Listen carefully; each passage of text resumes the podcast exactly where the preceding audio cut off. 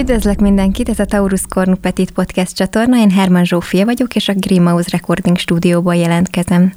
Ahogy ígértük, nem tettünk pontot a galériás podcastünk végére, és bíztunk benne, találunk olyan szemét, aki rá tud mutatni arra, milyen előnyen is járhat független művészként működni.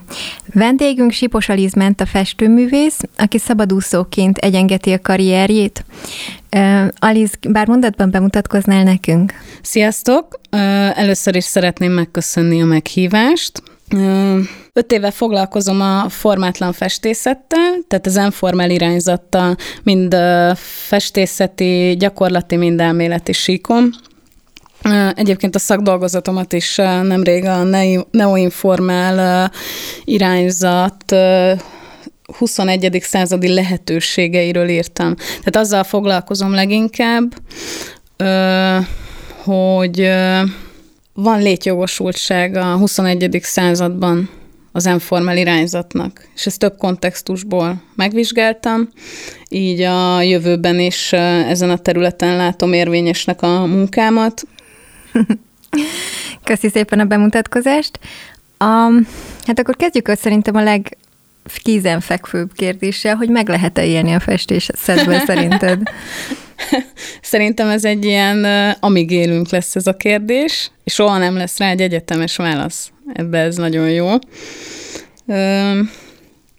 Hát az én esetemben ez egy nagyon ambivalens dolog. Szóval van, vannak olyan időszakok, amikor simán eltartana a festészetem, és vannak olyan időszakok, amikor egyáltalán nem. Most ugye egyáltalán nem mindegy az, hogy vakaróznom kell, hogy mm, hogy állnak az anyagiak, és van-e elég pénzem festékre, meg nagy vásznakra, vagy sem.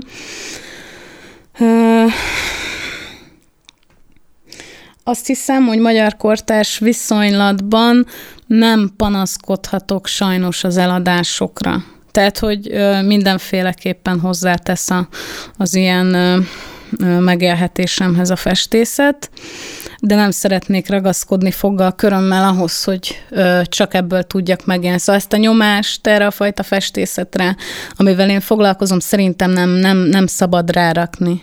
Azt, azt hiszem, hogy kinyírja. Mhm, tehát akkor te nem is akarsz egyáltalán megélni a festészetet? Nagyon szeretnék, nagyon uh-huh. szeretnék, igyekszem, de nem akarom tőle minden áron elvárni, és próbálok ezzel türelmesnek lenni. Ez nem olyan régóta megy. Múltkori adásban nem tudom, hogy hallgattad el, Igen. de hogy szóba jött az, hogy ugye a galéria az nagyon befolyásolja azt, hogy, hogy mit is festesz, és mit miért festesz és ez elgondolkodhatott sokunkat is azzal kapcsolatban, hogy, hogy na most ezt a művészi szabadságot, ezt meg akarjuk élni teljes valójában, vagy pedig ugye hagyatkozunk a, a, a galériának a segítségére a, az eladás terén, vagy bármilyen menedzselés terén.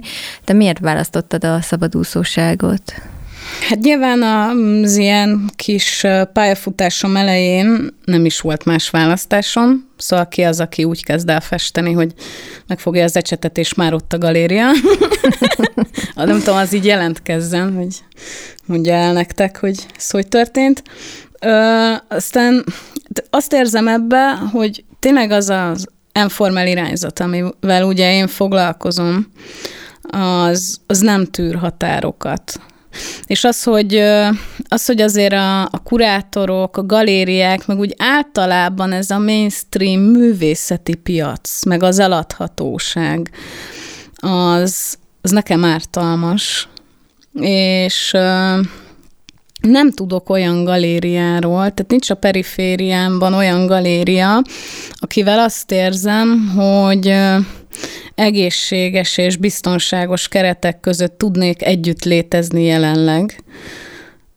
És nekem nagyon-nagyon nagy ár a festészetem szabadsága, hiszen hát az egész irányzat, amivel foglalkozom, erről szól. Ezért szerettem bele, ezért választottam ezt, vagy választott ki ez engem, mert jól tudok rá vigyázni, és ebbe a fajta művészetben nekem ez feladatom. Ez így nagyon szépen hangzik. Igen, ez tök igaz, hogy, hogy nincs olyan művész szerintem se, aki, akit kb. így fogja, a kezébe az ecsetet, és azonnal megkeresik. nekem is voltak ilyen érdekes tapasztalatok, bár mondjuk van olyan, most eszembe jutott hirtelen, hogy, hogy van olyan fiatal művész, aki még az egyetemre jár, és, és úgy keresi meg őt egy-egy galéria, szóval, hogy akár még erre is van példa. De emlékszem, hogy nekem is volt olyan szituáció, hogy lediplomáztam, és megkeresett galéria, és őket például én visszautasítottam, mert olyan feltételeket szabtak, ami Persze. nekem nem volt szimpatikus. Neked amúgy tényleg, ha már itt tartunk, volt galériás megkeresésed? Volt, kettő. Ö, nem nagyon szeretném a következő sztori miatt megnevezni őket, mert nagyon jó fej vagyok. Ö, képzeld el, hogy volt egy olyan ö, művészeti mozgalmam, nem tudom, hogy tudsz erről, hogy szórjuk tele a várost művészettel. Ez arról szólt ez a mozgalom, hogy a múzeumok éjszakáján azt hiszem, hogy 6-8 helyszínen ahol így a belvárosban, olyan helyeken, ahol nem nagyon vannak múzeumok, uh-huh. kihelyeztek a csapataim ilyen gerilla módon észrevétlenül 300 darab 10x10-es festményemet egy kísérőlappal, becsomagolva, és egy vigyél haza matricával. Aminek az volt a lényege, hogy vigyük ki az utcára a művészetet, és ne az legyen, hogy az a szűk réteg, ugye, aki amúgy is látogatja a múzeumokat, galériákat, az bemegy aznap, vagy tegyünk ki oda valamit. Ö, szóval az egyik galéria, aki megkeresett, annál ki volt rakva, mikor bementem a megbeszélésre, az akciómnak kettő darab festménye beárazva eladásra. Na most, na most innentől kezdve ez így, ez így egy milyen élmény, hogy egy teljesen pro bono non-profit akcióm volt ez, ami amúgy sok pénzbe került, és egyébként Igen. én álltam. Tehát szó, szóval ezek, ezek a dolgok engem nagyon megrémítenek. Meg, meg megrémítenek egyébként, szóval ez az egész mm, kapitalista működése egy picit a galériáknak, meg, meg tényleg az a fajta ilyen hatalom, amit odaadok a másik kezébe, a művészetem felett, Hát ezt, ezt, ezt érzem így azért, hogy ez van. Ez van. Tehát kaptam már olyat is, hogy hát a kicsi absztrakt kép az nem érvényesül. Na most erre mit mondjunk? Tehát inkább nem mondjunk semmit. Hát, nem is tudok mit mondani. Itt meg akartam. Szóval azért van, van, van itt minden. Fú, ez egy durva történet, amit most így elmeséltél, és tényleg engem is megrémisztene, mert hát pont, pont a, a célnak ellentétes következménye lett ennek akkor ezek szerint. Persze, és nem nagyon értették, hogy mi a gond egyébként ezzel, hogy ott vannak a képeim. Hiszen ja, hát hogy... gazdára találnak, és mondtam, hogy hát az volt a lényeg, hogy úgy találjanak gazdára, hogy ez egy gerilla esemény volt, ahol az volt a lényeg, hogy a megtalálás pillanata, hogy valaki oda tett neked egy kis darab művészetet, amit te hazavihetsz, és az ott várt rád, Igen. mert ilyen busz megállókban, meg tehát közterületre helyezték ki a csapataim amúgy egy időbe, egyszerre több helyen a városba, és nem, nem, nem értetik. Tehát, hogy nekem ez nagyon félelmetes, és nagyon, nagyon kell vigyázni szerintem arra, hogy hova adja oda magát az ember, meg a művészetét. Ez mikor volt amúgy ez a, az akciód? Hát szerintem ilyen három éve. Aha. És uh, milyen következtetést vontál le belőle, hogy, hogy akkor érdemes még ilyenekkel próbálkozni szerintem? Én nagyon szeretnék, meg nagyon sok művész keresett meg, hogy szeretne csatlakozni. Na, ez tök jó. Jelenleg, és nyilván lehetne úgy, hogy, tehát én ezzel az egésszel ilyen azt akartam így valamennyire teljesíteni, hogy feladatom az érzékenyítés, uh-huh. és ezt egy ilyen tök jó módjának találtam, ami, ami hát nem az online platformon történik, mert az a zaj, azt, azt én nem tudom legyőzni, meg amúgy ki tudja legyőzni. remélem még majd fogunk erről beszélni, és lesz még. Én is remélem, szívesen csatlakoznék is hozzá, mert jó. amúgy még nagyon érdekes nagyon gondolat, jó. és pont maga a podcastünk is azért jött létre, hogy, hogy egy kicsit közelebb hozzuk mindenkihez a művészetet, ami amúgy mindenki lenne, ugye de valamiért mégiscsak egy ilyen szűk körben mozgunk, és akkor most vissza is térünk ahhoz a galériás gondolathoz, hogy ugye maga ez a világ, annyira szűk itt Magyarországon, Így van. hogy, hogy gyakorlatilag mindenki mindenkit ismer, mozdulni nehézkes. Neked van valami tapasztalatod a külföldi galériákkal kapcsolatban, hogy ott is ugyanilyen falakból lehetne ütközni? Ö, sajnos személyes tapasztalatom nincsen. Ö, én, én így abba hiszek, hogy ha Magyarország, ha külföld, tehát így teljesen lokációtól függetlenül én nekem így ez az utópiám ezzel kapcsolatban, hogy találok egy személyt, vagy egy csapatot, akivel partnerségben tudunk majd együttműködni, fog rajongani annyira a formátlan művészetért, mint én, és ezt tudjuk együtt szeretni, és tudjuk ezt együtt csinálni. Tehát nekem szükségem van erre, és a festészetemnek is, meg én azt gondolom, hogy ennek az egész irányzatnak. Picit ilyen ö, magányos vagyok, meg ellenszélben ezzel az irányzattal. Tehát most tudom, hogy mik azok a kortárs ö, ilyen ö, esztétikai nyelvezetek, amikkel lehet most robbantani. De nem ez érdekel, és, és, és ez, az, ez az irányzat meg, meg most nem menő. Tehát mondjuk ki, hogy amivel én foglalkozom, az egy picit, ö, hát mint mindig is, ellenszélben volt, és ellenszélben is van. És, és nekem társakra lenne szükségem ehhez és ezeket a társakat szeretném a leginkább megtalálni, és, és teljes partnerségben egymás mellett mindenféle uh, hierarchia nélkül működni együtt.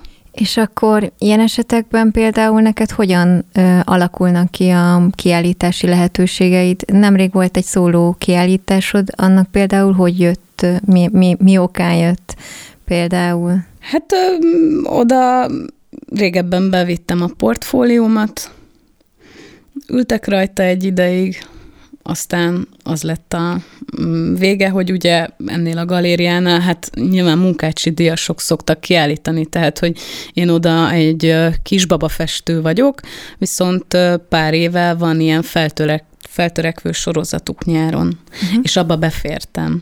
Általában itt ezt csoportosan engedik meg csak, de mivel nagyméretűek a képeim, így az lett a döntés, hogy megmutathatom egyedül is magam, illetve hát szoktam egyébként pályázni, meg szoktak bizonyos galériákban lenni képeim, vagy vásárokon, de ugye az időszakos. Tehát nem, nem szerződök le ettől, hanem, hanem milyen kiállításokon vagy vásárokon szereplek, aztán megyünk tovább. Tehát akkor a megmutatkozási lehetőségekkel tudsz élni, Tudok. ugyanúgy, hogy, Igen. hogy szabadúszóként Így van. mozogsz. Így Mhm. van. Na mondjuk ez így például szerencsésebb, mint az, amikor valaki tényleg folyamatosan falakba ütközik, és nincsen lehetősége arra, hogy egyáltalán megmutathassa a műalkotásait. Hát ez szerintem, szerintem ez vehemencia kérdése. Tehát akkor azt mondod, hogy egy bizonyos tulajdonságra is szükség van ahhoz, hogy... Mindenféleképpen. Mindenféleképpen. önmagadat Tehát az hogy, az, hogy én beszélgetek a boltban a mellettem lévővel, ha hozzám szól, Uh-huh. az egy nagyon jó dolog. Tehát, hogy, hogy azért szerintem kell ez egy karakánság, meg kell Ezzel egy teljes hang, mértékben egyetértek. és nekem van. Uh-huh. Meg van annak is azért ereje, amivel foglalkozom, és ezt kell képviselnem hangosan. Ez nekem egy hivatás. A missziód. Igen, nagyon. Tehát egy, egy ideje már előrébb helyeztem ezt a missziót, mint a saját művészi narcizmusomat. Wow. Fontosabb lett az elmúlt időben nekem, hogy hogyan képviselem ezt a, az eszme, eszmét, amit az informál irányzat képvisel, mint az, hogy én, mint művész. Akkor most térjünk egy kicsit erre, ugye, hogy kell neked ez a tulajdonság, és a, megint ismétlem önmagamat, hogy a mocskos anyagiakra, hogy te hogyan határozod meg tulajdonképpen a képeidnek az árait, hogy te tanultál valami, alkalmazol valamit, hogy azok a galériák, akiknél például most meg bemutatkozol, azok szoktak-e öm, kicsit belenyúlni az áraidba, és akarnak rajta egy kicsit alakítani, hogy ezzel kapcsolatban mik a tapasztalataid? Hát ez teljesen változó. Van olyan, ahol egy, egy, egyébként van olyan, ahol egy kicsit magasabb, mint amit én mondanák, és van olyan, ahol alacsonyabb. ahol És melyik a gyakoribb? egyébként Hát az utóbbi. Próbáltam elgondolkozni, hát ha nem, de, de igen, az utóbbi. Az ár meghatározáson az egy nagyon érdekes dolog, mert amúgy én nem akartam annak idején eladni képem. Tehát én nem is gondoltam volna. Én elég véletlenül csöppentem bele ebbe a fajta ilyen úgymond képzőművészeti világban már ilyen hardcore módon, hogy itt ilyen sok pénz meg nem tudom, és teljesen véletlenül egy nagyon korai képemet meg akarták venni, de nagy volt. És akkor lett egy ár, amit akkor jónak mhm. láttam. Uh-huh. Hát nem is tudom, tényleg nagyon gyerekcipőbe jártam, és ez nyilván az évek során a megjelenéseim számával, a kiállításaim számával ez növekedett. Meg azzal is, hogy hogyan dolgozom, hogy hányszor volt kiállítva a kép. Meg persze, szóval én ezt megtehetem, hogy érzelmileg is árazok sokszor. Tehát ha egy nagyon fontos kiállítási darabomat akarják megvenni, azt megmondom, hogy ez sok lesz. Viszont, hogyha egy olyan darabomat, amit már nagyon sokat futtattam, és azt érzem, hogy a jelenlegi kiállítási anyagomban nem fér bele, akkor szerencséje van a vevőmnek, mert könnyebben megválok tőle. Aha. Hát igen, még én is ezzel így vagyok, tehát hogy ha így belegondolok, vannak olyan képeim, amitől szerintem egy ilyen három-négy évig ültem fölötte, mire azt mondtam, hogy jó, most már be lehet árazni, Igen. de nem lesz olcsó. Igen. Tehát, Igen. hogy ott én ott kardoskodtam érte, hogy, hogy ezt én nem adom 20 fillérért, ez Igen. biztos. Igen, de, de mondjuk azért galéria erősen meghatározza, hogy nekem mennyiért kell adnom a képeimet. Amúgy ezzel kapcsolatban is van egy olyan kérdésem, hogy, hogy amikor neked vannak ezek a rövid kis ö, ö, kapcsolódásaid a galériákkal, akkor ezekben az esetekben mm, változó a százalék, amit levesznek? Igen, vagy? persze, persze. Uh-huh. Tehát van, van, van olyan, hát ez így van, körülbelül 20 százaléktól 50-ig. De 50-nél akkor nem lépett senki se. Azzal még nem találkoztam, de bármi Én lehet. találkoztam. bármi lehet. Csak azért mondom, hogy nekem, nekem volt 60 százalékos az igen. elkéréses Na hát igen, és ez egy nagyon érdekes dolog, hogy ugye az én esetemben az ár meghatározásnál ö, nagyon sok anyaggal dolgozom. Szóval az, hogy nekem a, a, egy nagy, tényleg nagy tubusolaj, vagy egy nagy tubusakril, egy pár mozdulat, uh-huh. hiszen rengeteg anyaggal dolgozom. Nagy felületre. Ez nagyon költséges. Tehát uh-huh. mások azzal a festékkel, amit én elhasználok pár képre, évekig festenek. Szóval, hogy ez Igen. azért uh, nyilván nyomalatba. Igen, talán ott a meghatározó az, hogy maga a gesztus talán az, azt gondolják, hogy egyszerűbb létrehozni, a, mondjuk egy fenéknek a formáját megfesteni, meg elbíbelődnek rajta több órán keresztül ugyan is, már, és akkor ugyan a munkadíj, meg a festékköltség, ja, ja. ugye, hogy arra, arra gondolnak. Engem is általában amúgy úgy határoznak meg, hogy ugye nincsen sok festék a képeimen, attól függetlenül, hogy amúgy sokat rakok rá, mert úgy úszik rajta. Ismerem a munkásságot. és én ugye mindig azt kapom, hogy hát ezen nincsen sok festék, úgyhogy ne akard el a drágán. Igen, igen. De egy olyan technikát használok, ami az átlagnál nehezebb. Szóval, Igen. hogy nekem is, hogy fizessék meg azt, azt, hogy nekem ott technikai ö, bravúrt kell létrehoznom tulajdonképpen, és, és lehet, hogy nem látszik, hogy minden négyzetcentiméterre be van festve annak a vászonnak, de azzal megszenvedek azzal a képpel, tehát hogy nem, nem úgy megy, hogy na, most ráöntöttem, aztán vidd hanem, hanem annál sokkal többről van szó. Úgyhogy ezek mindig ilyen tényleg okoznak konfliktusokat a, az emberekkel, hogy, hogy ezt megértetni, mert nem látják a mögöttes munkát. Persze, mindenképp. És, és ugye pont ez az, hogy, hogy a te műfajodban is azért valami mást is megfizet szerintem, mint csak a festékárát, vagy a vászonárát, a művész, a szellemi terméket, a, az, hogy egy részedet adott ki tulajdonképpen Ez minden alkalommal, amikor készítesz egy képet. És így ezt annyira nehéz átvinni sokszor, de én úgy hallottam, hogy neked amúgy ezek kapcsolatban elég pozitív tapasztalataid vannak. Ez tehát, hogy... az, az, azt én, én nem értem. Tehát, hogy tényleg nem értem, hogy az első húsz vásárlóm az így mi volt? Még minek? És, és az évek során nagyon sokat foglalkoztam a műbefogadás pszichoanalitikájával, uh-huh. hogy megértsem, hogy az emberek miért akarják magukénak tudni az én képeimet. És az derült ki ebből, és ez is van, hogy egy darabot magukon kívül helyezve tudnak birtokolni a saját hozzáférhetetlen érzéseikből akár. És a, ugye a művész a képalkotással kibírhatóvá teszi ezeket, a, ezeket az érzéseket, vagy élményeket akár, azzal, hogy átmegy rajta. És van egy gyűjtőm, akivel hát az évek során egy közelebbi kapcsolatba kerültem értelemszerűen, és vele sokat beszélgettem erről. Egy eléggé lefolytott ember érzelmileg. És nála ez teljesen kiderült, hogy, hogy, hogy, hogy nagyon-nagyon sokat segít az neki, hogy magán kívül kibírhatóan, de mégis meg tudja ezt élni.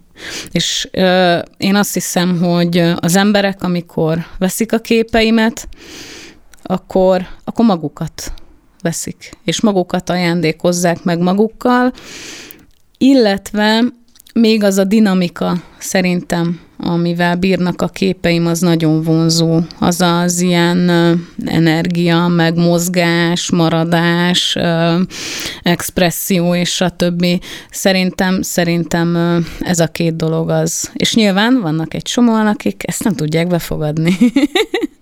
Tehát, hogy ez a két oldala, ez most az volt, az az oldala volt, akik, akik nagyon jól tudnak kapcsolódni a képekhez és ezáltal magukhoz, és van a másik oldal, ezzel is elég sokat foglalkoztam, hogy a másik oldalon mi van, és mi az oka annak, hogy bizonyos embercsoportok vagy emberek nem tudnak, kevésbé tudnak kapcsolódni az úgymond újfajta művészetekhez, amiben ez is beletartozik. Ezt nagyon szépen megfogalmaztad, mert ezt a dolgot én is nagyon érzékelem, hogy amikor amikor valaki megvásárolja tőlem a képeket, akkor én is ugye magamból merítek. Egyértelműen a magam élményét, érzését, aktuális lelki állapotát viszem bele ugye a képbe, és mégis annyiszor kapok üzenetet a vásárlóktól, hogy, hogy ő, ő magára talált abban a Persze. képben, hogy átélte azt a pillanatot, sőt, ugye már említést tettem, hogy volt olyan, aki el is sírta magát a, a, amikor megtekintette a képet, szóval, hogy, hogy ez nagyon érdekes tényleg, hogy, hogy, hogy így tudnak kapcsolódni. Igen. Ez az arisztotelészi gondolat jut eszembe róla, ugye, hogy a művészeten keresztül meg tudod élni az érzéseket, és akkor könnyebben fel tudod dolgozni. Persze. És abban az esetben, amikor tényleg valaki ilyen elfolytott életmódot él, akkor, akkor mennyire nehezen tudja valóban megélni, és csak gyülemlik benne a stressz, a problémák, Persze. amik okozzák ugye a testi betegségeket is. Én például ebben teljes mértékben hiszek, hogy, hogy ugyanúgy megnyomorítja a lelki baj, vagy a szellemi baj a, a testünket is, hogy tulajdonképpen mi, mi egy ilyesmit szolgáltatunk számunkra. Igen, ez így van. Ezzel teljesen egyetértek, illetve hát még így az én vásárlóimat tekint. Ja, a sírás az nálunk is nagyon gyakori, volt már összeomlás is, akkor voltam a legbüszkébb, szóval ez nagyon mélyre menő. Ott uh, konkrétan ilyen uh, blokkok jöttek a felszínre. Uh, szóval uh, az enformál irányzat ugye, tehát az, hogy, az, hogy nincsenek formák, Igen. és tehát ami már nem szóba önthető, ami már nem formába önthető. Tehát ezek a, ezek a fajta ilyen villanások. Öm, kértem magamról, nem tudom, olvastad-e, egy negatív kritikát amit a Györféle ura írt meg az Artportára. Az önszublimáció a forma felszámolásán keresztül, és többek között azt a fricskát kaptam, hogy nagyon nehéz kapcsolódni a képeimhez. Na hát ezzel nem értek egyet. Tehát, hogy, hogy, hogy azt gondolom, hogy a vásárlóim pontosan cáfolják ezt a dolgot. Annak nehéz kapcsolódni a képeimhez, akik magukhoz se férnek hozzá. És ez, ez amit mondasz, hogy meglepő, hogy te magadat fested. Tehát szerintem mindenki magát festi. Igen. Ö, viszont ez, ez mindig, mindig máshogy megy át a, a műbefogadás során, meg mindenki magát keresi a képbe. És nagyon Ez szerettem a Múri Zsigmondnak van egy idézete, amikor nagyon nem értik, hogy hogy kell nézni a képeimet, és mi történik velük, vagy hogy kell ezt érteni, mit ábrázol, akkor szoktam ezt idézni, nem tudom sajnos szó szerint, de azt mondja a Móric, hogy, hogy mindenki azt látja bele a tájképbe, ami benne van legbelül. Uh-huh. És hogy azt hiszem, hogy ez a formátlan festészetnél a legerősebb, mert hogy nagyon asszociálni sincs mire. Tehát, hogy azt, azt hiszem, hogy ez az eszenciája, meg a varázsa a képeimnek, meg az eladásaim is talán ö, ö, emiatt ö, állnak úgy azt mondják jobban, mint az átlag kortárs magyar fiataloknak, illetve nyilván az önbranding és az ilyen karakter sem mindegy. Igen, ez érdekes, amit mondasz, hogy mindenki ugye önmagát keresi a képekben. Amikor képfoglalkozásra jártam ilyen csoportosan, és nem a pszichológusomnál, akkor ugye előhívtak nálunk egy képet, és akkor mindenki elmesélte, hogy mit látott, és akkor hát nem akarok kibeszélni senkit, de hogy mit tudom, én látott rajta egy alakot, és hogy ez az alak, hú, majd valamit jelent, és akkor Igen. ki ő, ki ő, micsoda, mit, hát te. És Igen. ezt mindig ugye megkaptuk, hogy ne keres benne mást, az imaginációd, amit Igen. látsz, az te magad vagy. Nem Persze. egy plusz személy, akit a jövőben beképzeltél magadnak Igen. jóslásként, hanem ugye te magad. Igen. és ez, ez is egy nagyon érdekes, hogy elmentünk egy ilyen filozófiai útra, de Igen. még... Könnyű beleesni a műbefogadásba, ez egy nagyon-nagyon jó téma. De azért még nem úszod meg szárazon. Okay, okay. Próbáltam. Kényes témák. Szóval egy nagyon kényes témát szeretnék neked feltenni, hogy mivel ugye kialakult egy ilyen vásárlóköröd. Elsősorban az a kérdésem, hogy befolyásoltak-e már, amikor alkotod a képet, hogy, hogy megvásárolható legyen a festményed, illetve hogy készítesz-e megrendelésre is festményt? volt ilyen. Szóval volt? volt egy idő, amikor még nagyon, még ennél is fiatalabb voltam, és azt gondoltam, hogy ez nem bűn, ha én odafigyelek.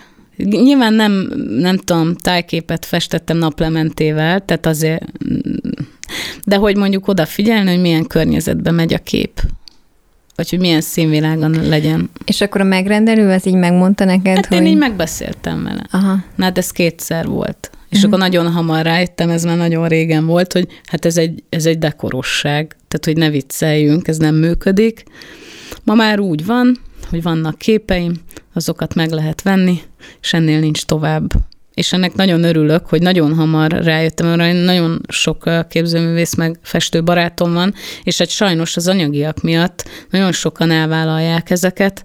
Én nagyon örülök neki, hogy, hogy ezekre már nemet tudok mondani, és hamar megtanultam nemet mondani. Hát igen, nekem is van egy ilyen problémám ezzel, hogy ha van egy ilyen megrendelés, akkor akkor lehetőleg olyan legyen, amit én is szívesen megfestenék, vagy témában hozzám fekszik. Tehát volt olyan megrendelésem is, amikor csak azt szabták meg, hogy mondjuk legalább legyen 100 120-as kép, mert nekik nagy kép kell, és akkor én arra viszont bármit csinálhattam. Na például ez egy szerencsés megrendelés volt. Volt olyan, aki például olyan képemet, amit már megvásároltak, szerette volna, hogy még egyszer elkészítsem. mert ő neki csak azért is csak az kell, és hogy Ez más nem tud nem elképzelni. Nem volt, vagy mi? De én azokkal nagyon-nagyon kínlódok, tehát hogy nem is, nem is vállalok Ö, már ilyesmit. Szóval el, szerintem az van ezzel a dologgal, hogy igen, hogyha csak a méret van, az is az, egy, az a legszerencsésebb. Nekem is volt ilyen, már ezt se szerettem. Tehát egyszerűen szerintem Legalábbis... Hozzáteszem, hogy ez azért volt szerencsés, mert általában nagy méretben dolgozok, Igen. és így gyakorlatilag így nem voltam megkötve ezzel kapcsolatban, hogy na, az, az mondjuk kevésbé szerencsés, amikor közlik velem, hogy ilyen kis pici 50x50-esben fessek, amiben annyira nem szívelek, nem tudom igazán a, a teret jól használni, tehát jobban szeretem az a, baj a, a méretet. így számomra, bocsi, nagyon de türemkedik ki belőlem ez a gondolat, hogy ha kérésre festek, muszáj vagyok termékként tekinteni a képre már akkor, amikor születik. És ez egy nagyon-nagyon nagy probléma. Számomra Igen. legalábbis az. Tehát amikor a festő fest, akkor még nem termékként néz Igen. rá. Amikor eladja, akkor már az, de ez egyáltalán nem mindegy. És, és egy ilyen bármilyen nemű megrend, tehát aki nem elvisz egy készképet, hanem rendel, tehát már alapból ez a kifejezés nekem egy, egy probléma. És ezt felismertem, és vállalom, és vállalom a veszteségeket is. Teljesen egyetértek veled, de hogy én is ezt ilyen zöldfülűen Persze. Követtem hát ebben el. mindannyian beleesünk. Mindannyian beleesünk, igen, ebbe biztos vagyok. De, de most már erre kifejezetten figyelek én is, hogy mert nem is lesz olyan a kép. Hogyne. Tehát, Hogyne. Hogy nincs benne az a lélek, nincs, ami, ami nincs ami miatt igazából értékes Hát mert nem fér lehet. bele a lélek a termékbe. Igen, pontosan, pontosan. Igen. Tehát, hogy ez, ez képzőművészet, nem iparművészet. Így van. Így és van. ez nagyon fontos különbséget tenni a kettő között. Na hát, és uh, itt is van egy ilyen félelem bennem a galériákkal kapcsolatban, ami ugye a mai témánk, mert uh, hát ott, ott azért nyilván, tehát ez, ez, ez a terület, ahol a művészet az egy termék. Igen. És az, hogy annyira vékony az a, az az ilyen határ, és annyira egy ilyen határmesdje téma ez, hogy, hogy nekem valami nagyon jó ilyen galériás kémia kell valakivel, vagy egy csapattal ahhoz, hogy ebbe én biztonságba érezzem magam. Biztos, hogy ilyen kijelentések után nem fognak annyira kapkodni értem, de én ezzel járok együtt. És ez szerintem ez egy nagyon jó dolog, és erre nagyon büszke vagyok, hogy tudom, hogy mivel járok együtt. És, és százszázalékosan vállalom azt, tudom, hogy mi az a rendszer, amiben nem férek bele, és ezt el is tudom mondani. Tehát, hogy én, én nem félek attól, hogy emiatt, vagy a képeimnek az eladhatósága, nem eladhatósága miatt nem fogad be a galériás rendszer, vagy Magyarországon a, az ilyen galériás piac, mert, mert én jól vagyok így. De amúgy elképzelhetőnek találod azt, hogy egyszer megkeres téged egy olyan galéria, amelyik valamilyen módon mégis teljesíti a te feltételeidet. Az az igazság, hogy van bennem, vagy volt bennem egy ilyen nagyon túl romanticizált kép egyetlen egy galériával Magyarországon, történetesen Budapesten a Falkmiksában.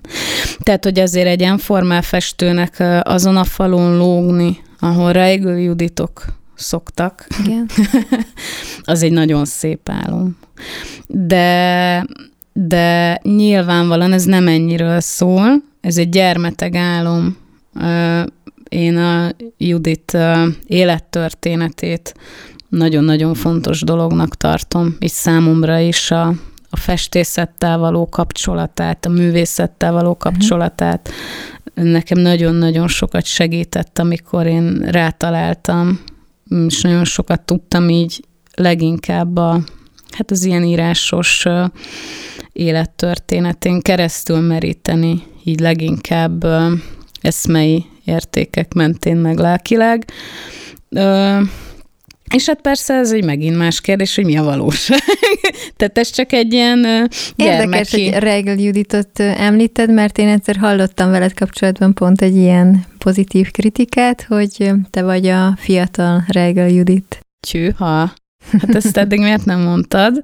Egyébként... Meglepetésnek szántam. Egyébként nekem is szoktak erre kitérni. hogy így is tudtam meg a nevét. Tehát, hogy amikor elkezdtem egy fura kattanás hatására teljesen formátlanul festeni, akkor elég hamar azt mondta nekem egy hölgy, aki nagyon benne van a kultúrában, hogy hogy, hogy, hogy elég érzi bennem ezt. És mondom, Jézusom, ki az? És akkor ne, ne. És hát én még akkor nagyon friss voltam ebbe, teljesen tudattalanul csöppentem bele ebbe az irányzatba. Hát ezek nagyon kellemes uh, uh, megszólalások. igen. Az biztos, igen.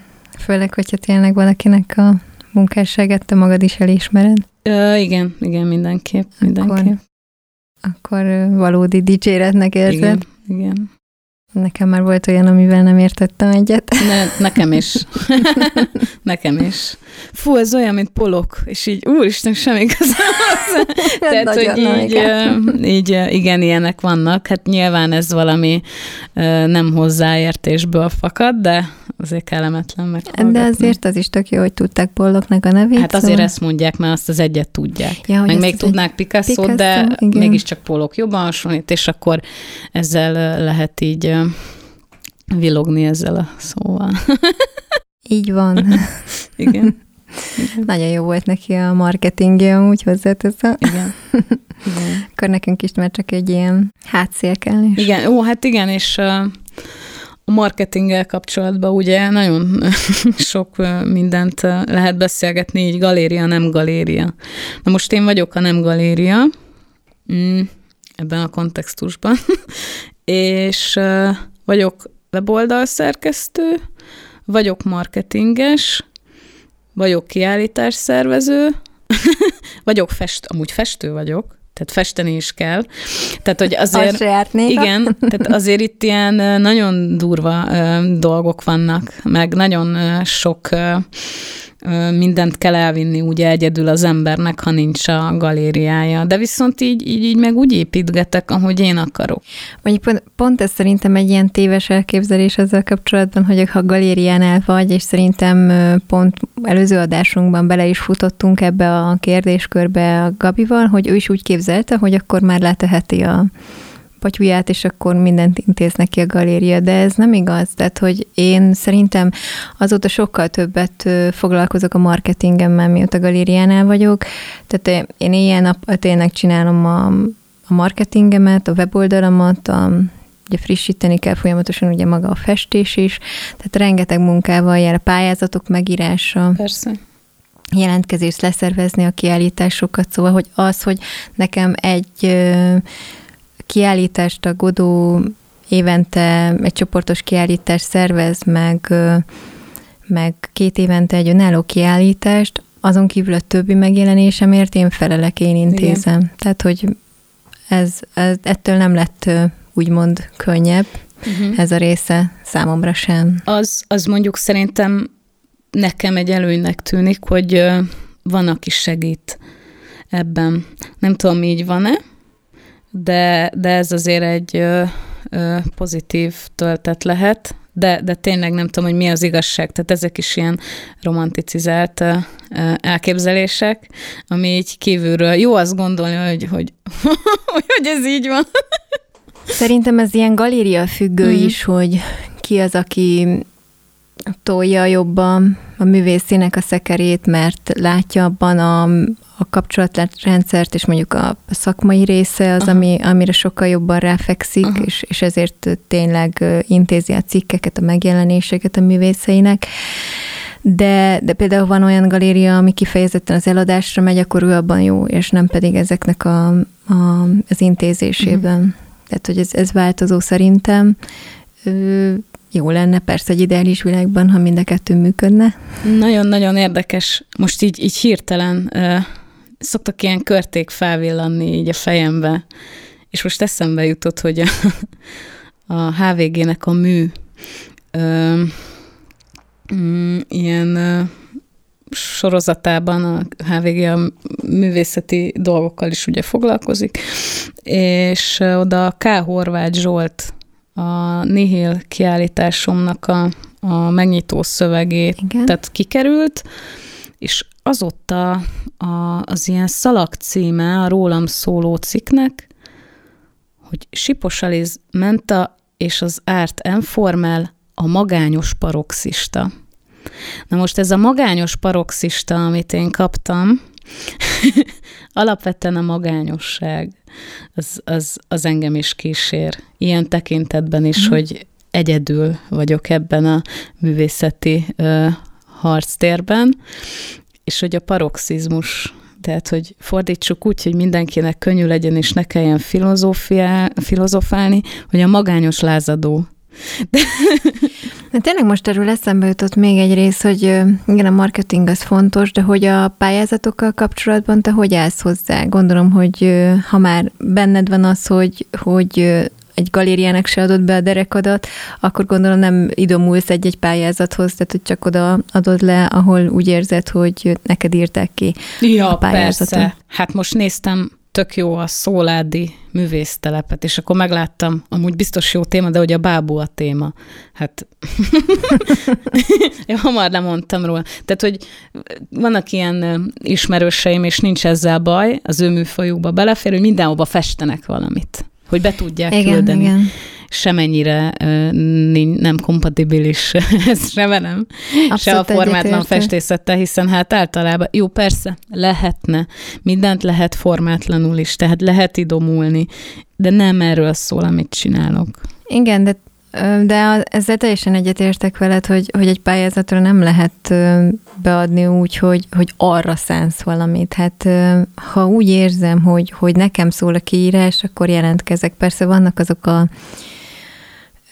nagyobb pályázatok, mint az Eszterházi, vagy a most nem akarom itt a műsorban megemlíteni okay, őket, okay. de, de hogy, hogy ott ugye nem, nem várják el azt, hogy bármilyen témára reflektáljál, hanem csak egyszerűen a munkásságodat figyelik.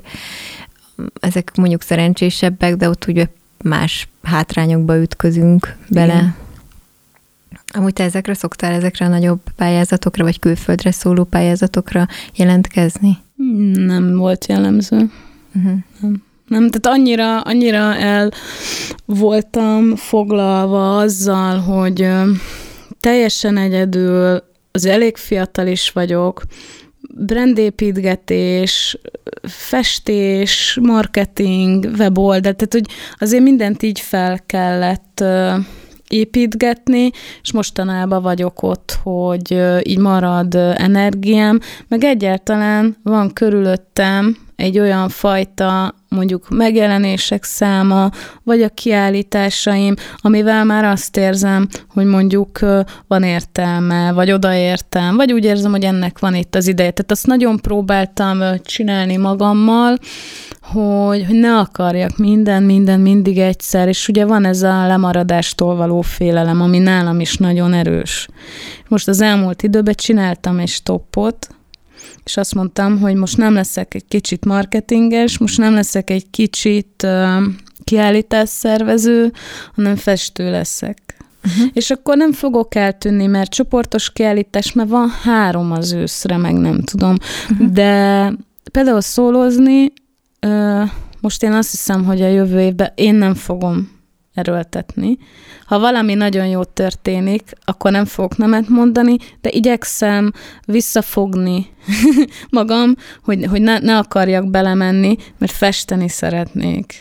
Igen, meg szerintem a, a, egy szóló kiállításhoz mindenképpen kell egy pihenési időszak is, tehát hogy összeálljon egy kép, egy anyag, ami, amit valóban tényleg szeretnél a közönség elé tárni, ennek sokkal nagyobb súlya van maga az, hogy ugye eleve sokkal-sokkal több munkát kell kiállítanod. Én is egyetértek azzal, hogy, hogy bőven elég, hogyha egy szóló kiállítás mondjuk két évente van. Én most belefutottam azért ilyen nagyobb képanyagot igénylő dolgokba, és ez azt is okozta, hogy a következő szóló kiállításomra teljesen új anyagot uh-huh. szeretnék. Tehát, hogy annak se látom értelmét, hogy itt futtatni folyamatosan orpaszájba ugyanazokat a munkákat, őszintén ez kit érdekel. Nekem tudom, hogy például most a legutolsó tavalyi szólókiállításom után volt is egy, egy kis pihenésem, igen, hogy igen. én most nekem ez most, most, most kell egy kis nyugi, mert, mert nem tele vagyok teljes mértékben, és muszáj ürítenem magamból a sok infót, élményt, érzést, és akkor utána tudtam csak nekiállni a festésnek. Szerintem teljesen normális. Na hát, köszönöm, hogy itt voltál velünk. Nagyon-nagyon-nagyon szeretnék még egy gondolatot elmondani. Mond. Ilyen elköszönéskép a témával kapcsolatban. Igen. Nagyon szeretem a hanvast, és uh, neki van egy uh, olyan uh, gondolata, hogy uh, nagyon szeretnék így uh, zárásként még hanvastól egy gondolatot megosztani, ami úgy szól, hogy amíg az alkotó érdekelve van, a dolog fennel. Ha az érdek nincs többé, a dolog e- elenyészik. Szóval szerintem ez egy nagyon fontos dolog, akár galéria, akár uh, szabadúszó művészként, hogy szükségünk van a vásárlóinkra, és szükségünk van a megjelenésekre. Tehát amit csinálok, az kell, és egyszerűen ez élteti a Igen, kell egy közönség, egy befogadója. Erre szükség van, és ezt is Hanvas nagyon szépen látta. Tényleg nagyon köszönöm a meghívást, és jó volt veled beszélgetni. Örültem, hogy itt voltál. Bízom benne, hogy ezzel az epizóddal hallgatóink is tisztább képet kaptak egy művész mindennapjairól. Hallgassátok meg előző adásunkat is a témával kapcsolatban, és írjátok meg kommentben, szerintetek melyik utat érdemes választani, vagy ha művész vagy, milyen lehetőségekkel éltél. Ha tetszett a beszélgetés, nyomj egy tetszik gombot, és ne felejtsetek el feliratkozni podcast csatornánkra, ezzel támogatva munkánkat. Jelen vagyunk Facebookon, Instagramon is, ahol az aktuális híreinket, eseményeinket is olvashatjátok. Érdemes bekövetni minket ott is. Sziasztok!